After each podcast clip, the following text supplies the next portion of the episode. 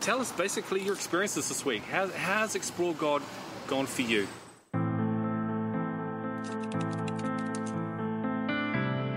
We have 350 churches in Austin that today are unified in the same message, the same sermon series, the same focus of mobilizing our people, and it is unbelievable. I mean, we're going back to where it all began. This is what we went to seminary to do uh, to have spiritual conversations, to trust that God will use simple conversations to transform hearts and lives. You can tell that people are inquisitive, people are looking uh, for answers, people are asking these questions.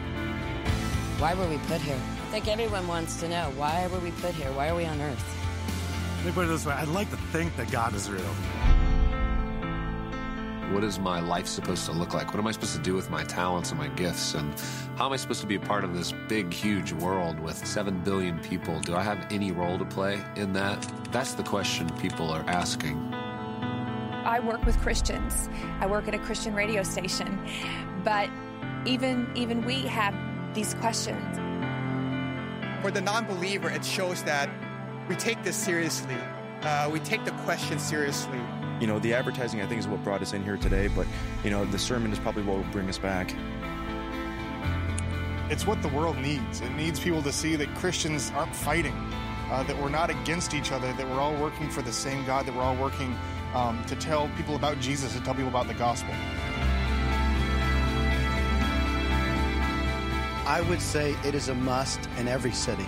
Uh, I can't imagine not doing a group effort uh, like Explore God.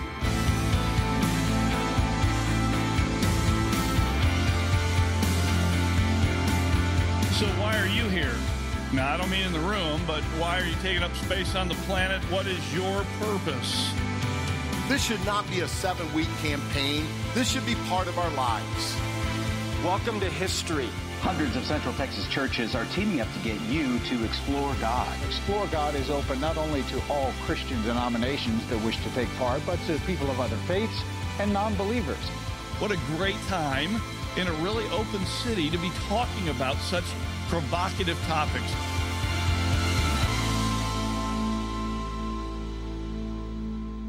God doesn't fear our questions. He doesn't fear that we doubt. This is a big movement. It's not just a small thing. And a lot of people are thinking, hey, this is just my church doing it. But when they figure out this is Austin doing this, and it's, I think it's bringing unity between not only churches, but the community itself.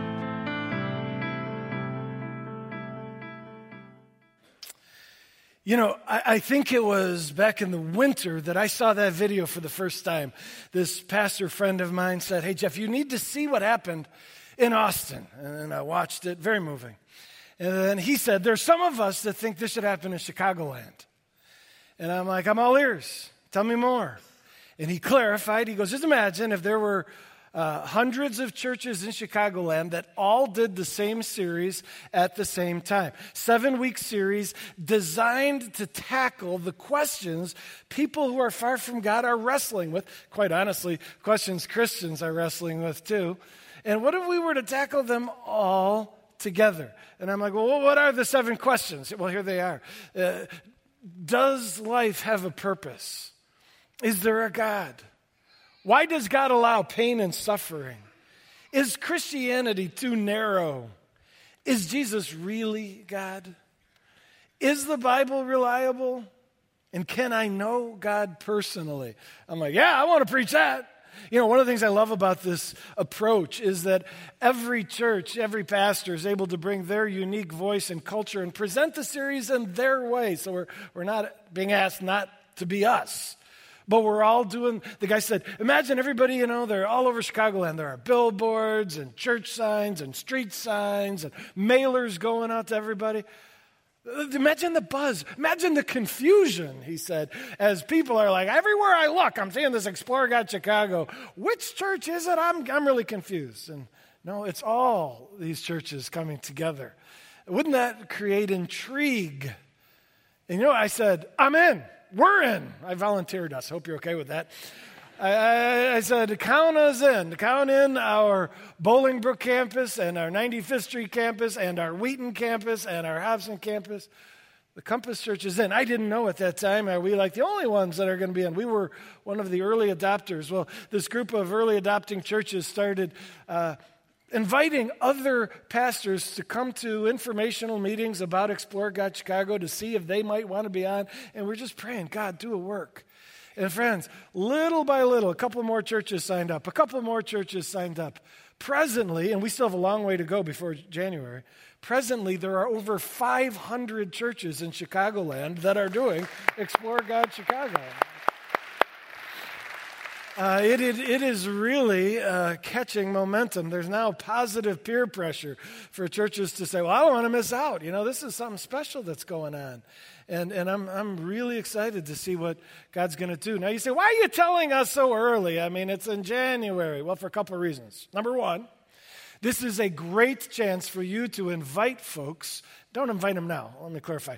Uh, set it up so that when you invite them, as it gets closer to January, that, that invite is so natural. And by set up, I mean, who comes to mind? What neighbors do you know? What friends do you have where you should be inviting them over for dinner and prioritizing the development of that friendship so that when invitation time comes and they're like, yeah, what is this Explore God Chicago? I'm seeing it all over. Say, yeah, our church is doing it. Come, here are the seven questions. You'd be interested. They're going to say, you know what? I want to try that out. So be thinking, praying, building friendship now so that your invites work then. The other reason I'm telling you early is that there's a second component to this campaign. One is the seven week sermon series, the other is small groups, seven weeks of small groups that we're calling them uh, discussion groups that run simultaneously with the campaign. You know, there are going to be a lot of people who not only want to hear preachers talk about these seven questions, but they'd love to ask their own question and dialogue with a group of people who are, you know, courageously acknowledging their struggles and doubts. And friends, you might want to be an, a discussion group facilitator. It's, it's actually easier than you might think. Uh, the Explore God Chicago people have made these videos to assist facilitators. There's a short video that kind of gets the conversation started. There's a little longer 10 minute video that brings some clarity and answers. And yes, you could be a facilitator. And we're going to have a lot of folks that come through our church wanting to be in a seven week group. So consider whether that might be something God's calling you to. You can actually sign up to be a facilitator. We're going to have some training events to help you get ready for it. You can sign up on your connection card and say, Yeah, I want to be a, facilitator. You can go to Compass Central at 95th Street campus or at Bolingbrook, Wheaton, Hobson, and there's a sign up where you can sign up and say, I want to be a facilitator. Here, here's the big challenge. Some of you are like people, people and like you really love Jesus and you've got a vision for seeing people far from God come in. You know what the, the, the grand slam is? Host a discussion group of all people you invite. Say, hey, I think I have enough friends and neighbors that I know that I could invite and, and uh, populate my own discussion group. That would be extraordinary. But be praying, would you? Because this is a unique thing. I've never seen churches this unified and churches come together in the name of Christ to proclaim the gospel, the hope that Jesus offers. This is a strange, wonderfully delightful new thing.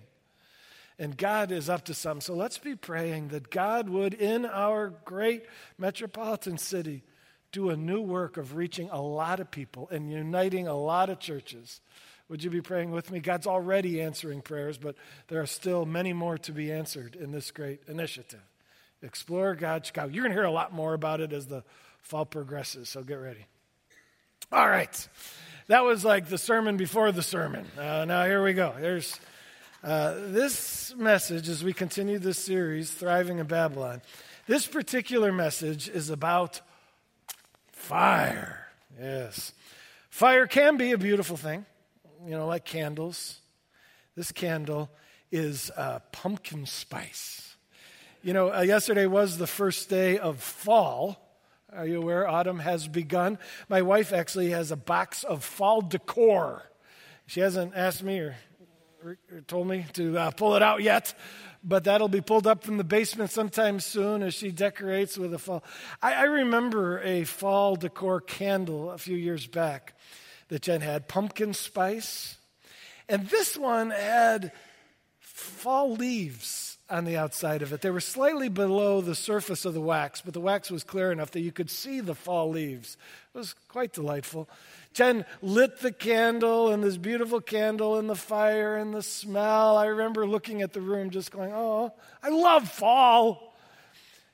Turned out to be not as good an idea as one might think. So here's what happened. As the candle melted down, eventually those leaves began to emerge, you know, from the wax.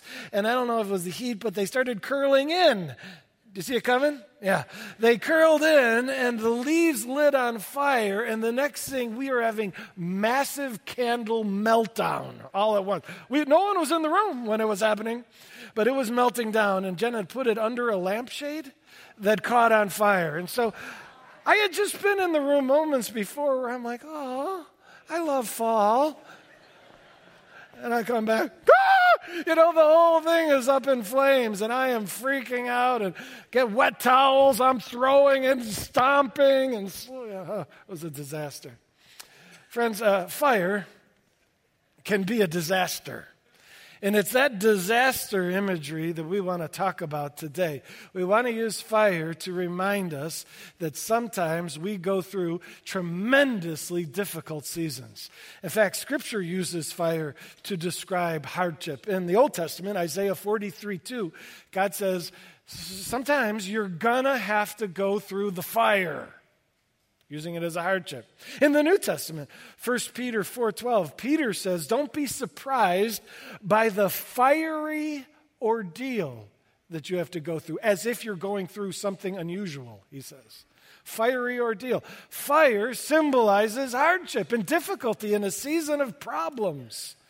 And friends, uh, that's a big deal. We will go through hardship. The question I have for you is Are you prepared?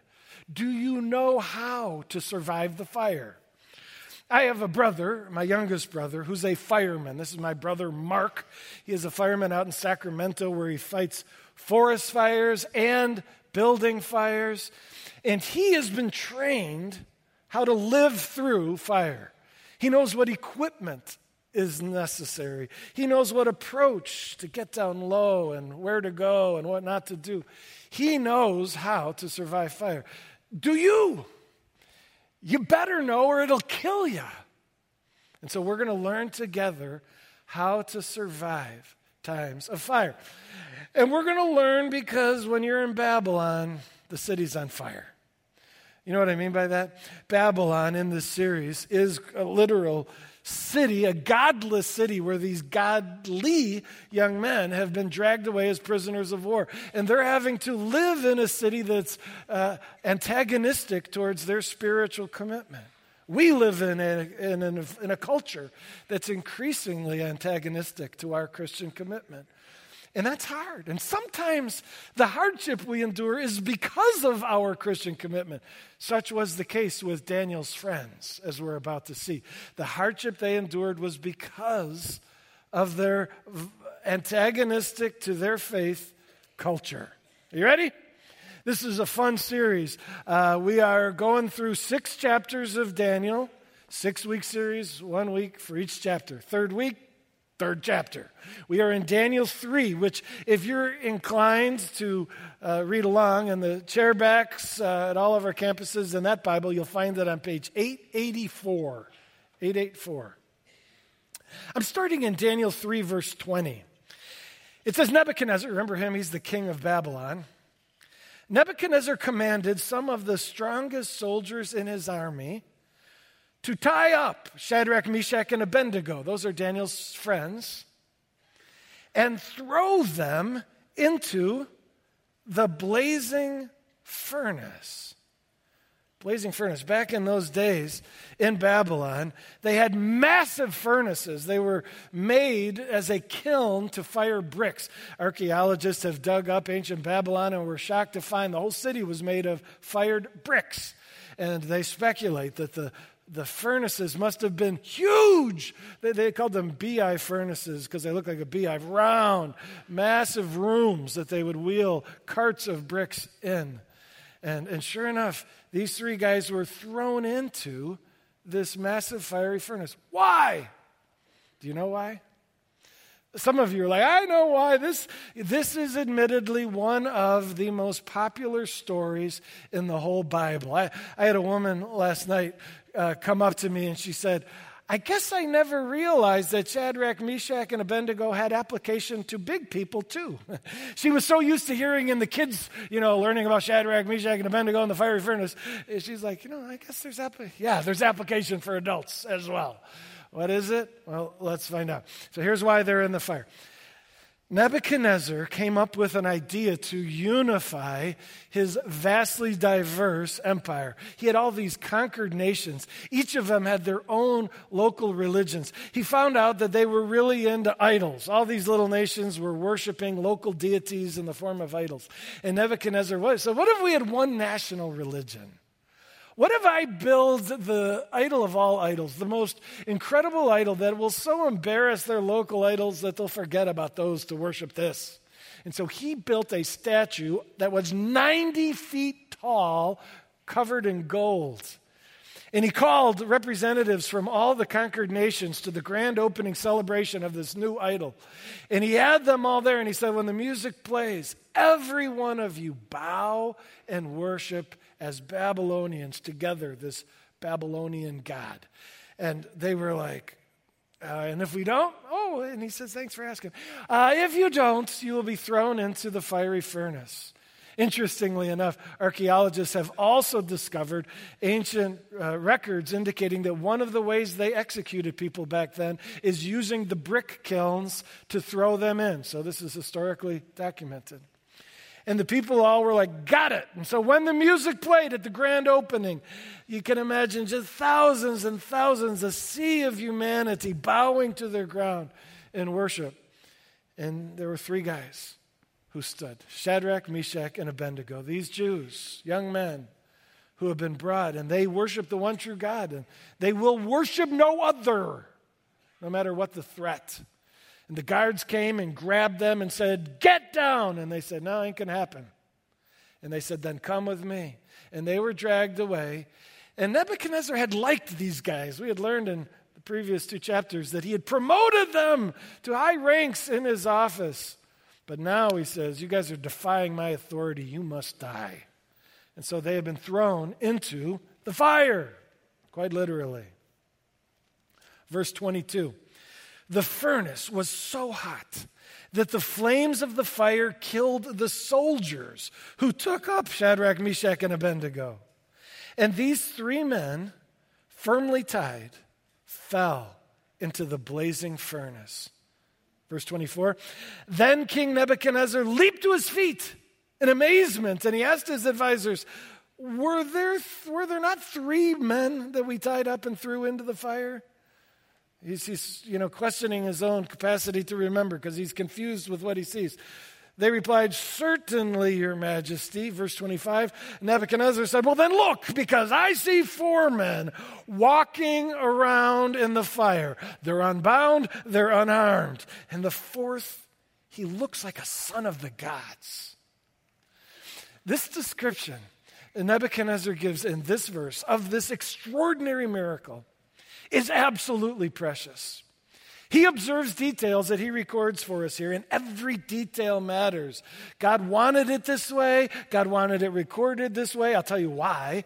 Because this miracle wasn't just for Shadrach, Meshach, and Abednego.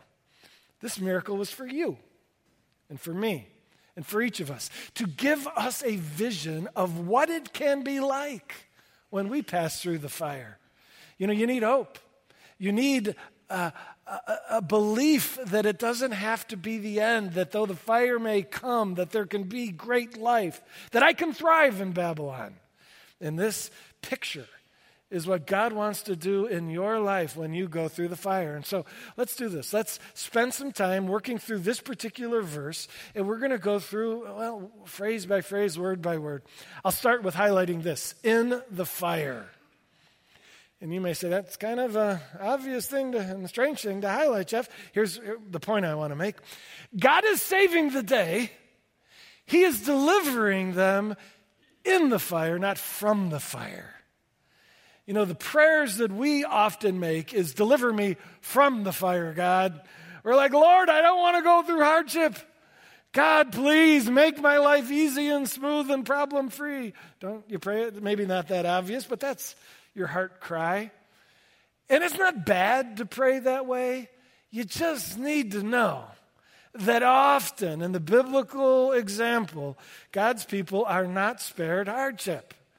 Though it's our desire to never have to go through the fire, the reality in a broken, sinful world is that God says, listen, believers and non believers alike are going to have to pass through the fire. It's part of life on planet Earth until we get to heaven where the problems are removed. And so, friends, the question is not if, the question is when. And then the next question is, are you ready? Yeah, how do I get ready? Well, let's take a look at what we need to be looking to experience. I want to highlight I see four men. You remember the problem? He says, We threw in three. You know, Nebuchadnezzar was good at math. We threw in three, and there's now four. Somehow, a fourth, you know, got in there, and I don't know how he did. And that fourth was different. The fourth looks like a son of the gods.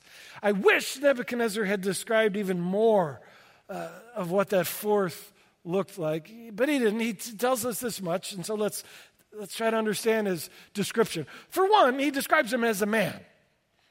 In some ways, he just looks like a fourth man. But in other ways, he looks like a god, a son of the gods. There was something divine about him. Uh, we're guessing at this point. Maybe he glowed. Maybe he had a look on his face, a majesty about him. Uh, but it was obvious that he was unique, extraordinarily unique. Who do you think it was? You know, everyone's like, Jesus, you're right. So theologians talk about this. Most would say this is a pre incarnate manifestation of Jesus Christ, the second person of the Trinity. Now, there are some scholars that would say, no, I think it's the angel of the Lord. So when God manifested himself in the Old Testament, when he appeared physically, often the appearance was described as the angel of the Lord. And some view that as God the Father. And so they would say, This is the angel of the Lord, God the Father. Ultimately, the debate doesn't matter. The point is that the Lord, whether the first person or the second person, or the third for that matter, is showing up in the fire. God's in the fire. And friends, that's what we need. We need, uh, actually, when I say the statement, God shows up in the fire, that, that, technically is a meaningless statement. Here's what I mean by that God is omnipresent. That means God is everywhere. So for God to be in the fire is like, well, of course, He's everywhere. What's amazing is not that God is there, what's amazing is that He's revealing that He's there. That's a manifestation. The word manifestation means God choosing to reveal His presence to humanity. And that's what's shocking is that God is showing himself to be present in this dramatic expression. And you know what we need when we go through the fire? We need a manifestation. If you're going to pray for something, rather than praying, God, spare me from all the fires, which ain't going to happen, rather, the better prayer is, Lord, when I go through the fire, give me a manifestation.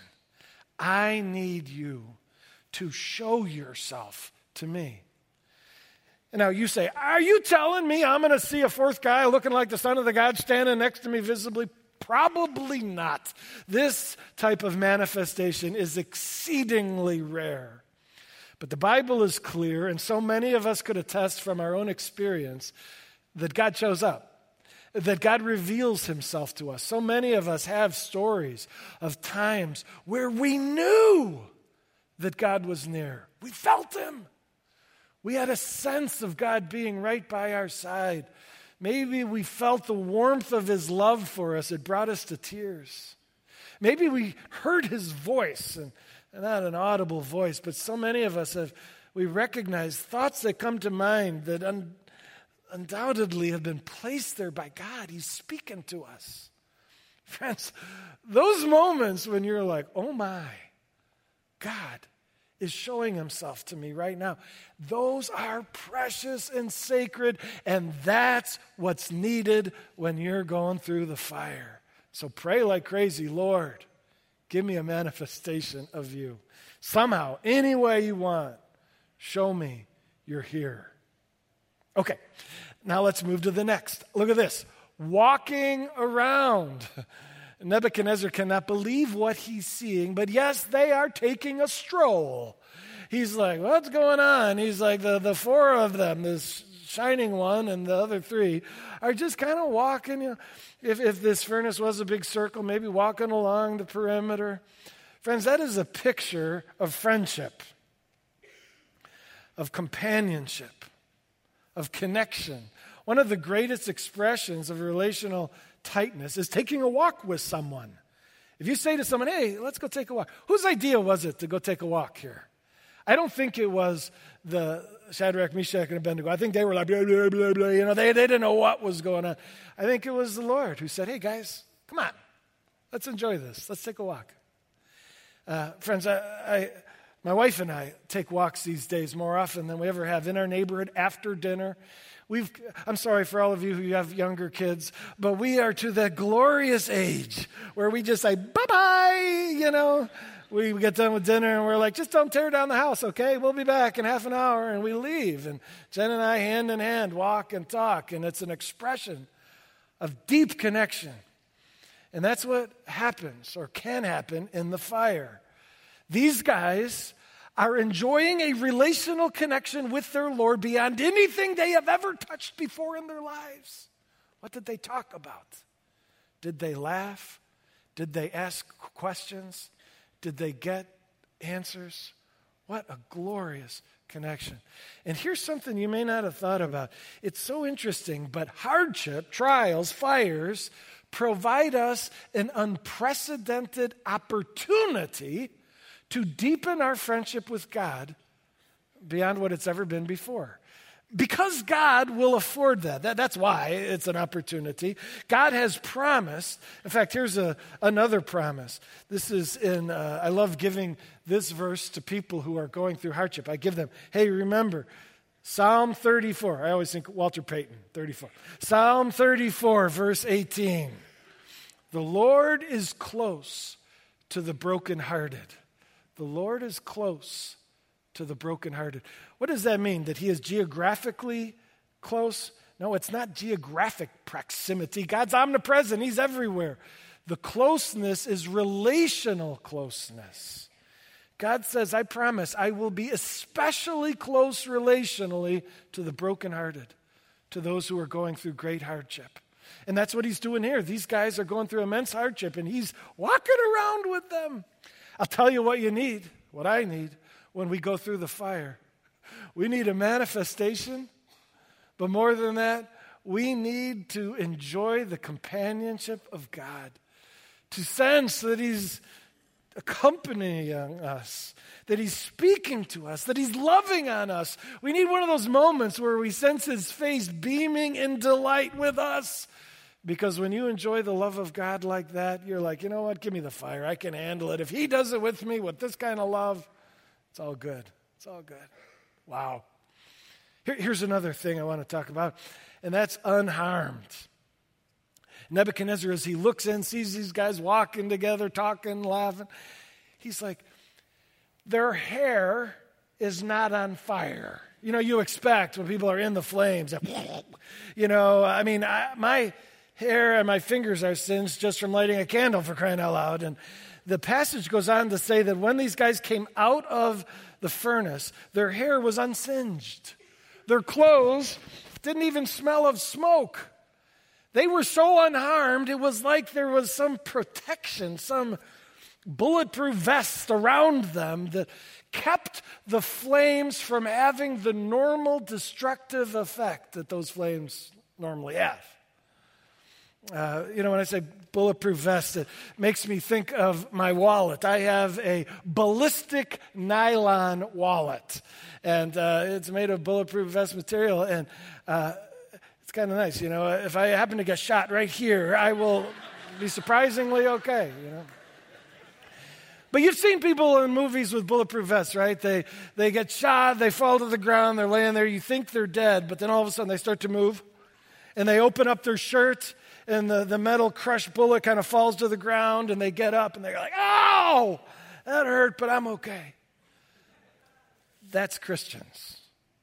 That's God's vision. That the, that the hardships that take out normal people do not, by His protection, have the same effect on us. We go through it, and people are like, How are you still standing? How are you smiling? How are you not devastated? You're like, Well, I'm grieving. Yeah, but not like most.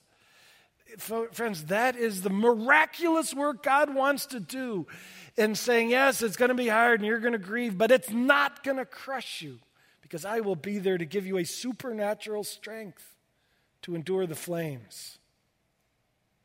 Here's another uh, unbound. There, there, that's profound. That simple word. There, there's a story there because we know they were bound, right? Remember the passage says they fell into the flames, which seems to imply that their legs were bound to where they couldn't walk. And so they're laying on the ground, arms, legs bound, you know, and they're kicking around like this, going, What in the world is going on? And how did they get unbound? Do you think that Shadrach, Meshach, and Abednego are like eh, eh, Houdini? You know, they're like, Watch this. You know, no. Jesus unbound them. The Lord came to them, seeing them kicking around, and he says, This will not do. And he bent down and he says, Guys, I'll get that. And he untied the ropes and he pulled them out. And then Jesus helped them up. Friends, the heart of the Lord is seen in that unbounding. Uh, unbinding. The Lord loves us. And though He says you're going to have to go through the fire, being a wreck, being trapped, being uh, kept from fully living is not His desire. Jesus says, I have come that you may have life and have it to the full. And that wasn't promised only to those who are in circumstances of ease, that was promised to everybody. And Jesus says, I have come that you may have freedom to live in Him, that fullness of life. And so God lifts us up even when we're in the darkest hour and says, Hey, the fire's not over yet, but get on your feet. Let's live this life uh, and there's a strange dynamic that occurs in Christians where, again, we grieve, but not as those without hope. And as we grieve, we also dance and sing and laugh and live even in the fire. A life given to us by the freedom Christ provides. Friends, that's the vision. And uh, I, I, experienced this uh, back when I was, um, well, I'm going a long way back. Would you allow me? I'm going to go back to when I was 21 years old. This is the first time I experienced this the fire and the meeting God in the fire and the life that can be had even in the darkest hour. The situation was I was a senior in college. I had been dating my wife for six years. I was ready to marry her. She was the love of my life. And as a graduate of college, this was the ideal time. And right then, boom, she dumped me. I didn't see it coming. She broke up. She tried to be sensitive, but it just absolutely devastated me. I was a mess. Uh, I'm embarrassed to tell you what a mess I was. Like sobbing, snot sobbing, like I'm, uh, my life is over, kind of a mess. It was on a Wednesday afternoon that she broke up with me, and that night, every Wednesday night, the church I was going to had a Wednesday night service. And I remember thinking, I need to be at church. And I went, I was living in a house that we were renting with a bunch of friends. And I went to each one of them and I said, Hey, uh, there's a worship service tonight at church, and I could really use you to be with me. Why? Jen broke up with me. And they're like, Really? And they're like, I remember them saying, You don't look good. I'm like, I'm not. And every one of them to a friend said, Tonight, oh, I wish I could, Jeff. I really do, but I got to study or I got this or that. And every one of me left me high, everyone left me high and dry. And it just added to my sense of rejection. And I was such a mess. As I drove to church by myself that night, I was crying so hard I had to pull over on the side of the road because I couldn't see. I mean, how pathetic, huh? And I got to church eventually. I sat in the very back, all right? And the worship music and song was going forward, and I wasn't listening to anything. I was just screaming in my heart out to God God, I've lost her.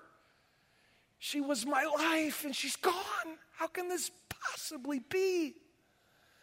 And in this ache, God manifested himself this happened. I mean, I was in the fire. Now, boy, was I making a right choice. I was seeking Him. Going to church in my pain was saying, Lord, I need you. I need you to manifest. That's why I was there.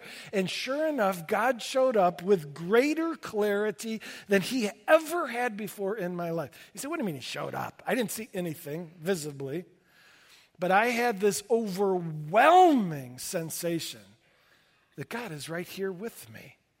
And then came His love. I knew God loved me. I mean, I had heard that a thousand times, but it had always been a promise and never an experience. But on that particular evening, God's beaming delight with me, Jeff, was so apparent. I'm like, really? And it just started like flooding on me. His love was like water to a thirsty man. And I'm just like, you're kidding me. And I just basked in this embrace, this delight God had in me. And then added to the manifestation and then the love came the voice. And you're like, oh boy. Now, I didn't hear anything audibly, but I'm telling you, he spoke to my heart, and it was a very simple message. God said, I will never leave you. And in that moment, it became apparent to me that he was the only one that could say that. Everybody else, either with loved ones dying or desertion, like I was experiencing in Mass at that moment, uh, I, everyone could leave me. But God said, I and I alone will never leave you. And in that moment, this thought, and in fact, I, I said it to him if that's true, if this love is promised for me every day of my life, that if, if I can know you'll be here and you love me like this, I'm going to be all right. I'm good. Friends, that night was the wildest night. I walked out of the church. I remember looking back going, what just happened? Kind of like these guys staggering out of that fiery furnace, going, oh my. Friends, that's the glory of God's vision for what He wants to happen in your life when you go through the fire. I know some of you are saying, when? I'm going through it now. I'm dying. Well, there's hope. God is saying, let's connect as I connected with these three guys. His love and presence will change everything. And I'd like to pray for you right now. So let's bow our heads. And we, we got a lot of friends at all four of our campuses that are in the fire now. And so let's cry out to the Lord on behalf of those hurting friends. Lord, you see, you see what they're going through. Thank you for bringing them here this morning. You led them, you brought them, you led us to this passage because you want to connect with them in a life transforming way. So do it, God. We cry out for a manifestation in the way you see. Reveal that you are near. We cry out for your love, God. Show them that you cherish them. Don't they don't deserve it? You adore them and speak to them, God. Speak of your enduring promises. And God, I pray that you'd help them up off the ground, that they would be unbound and increasingly unharmed, and that you would help them thrive even in the fires of Babylon. We pray this in Jesus' name. Amen.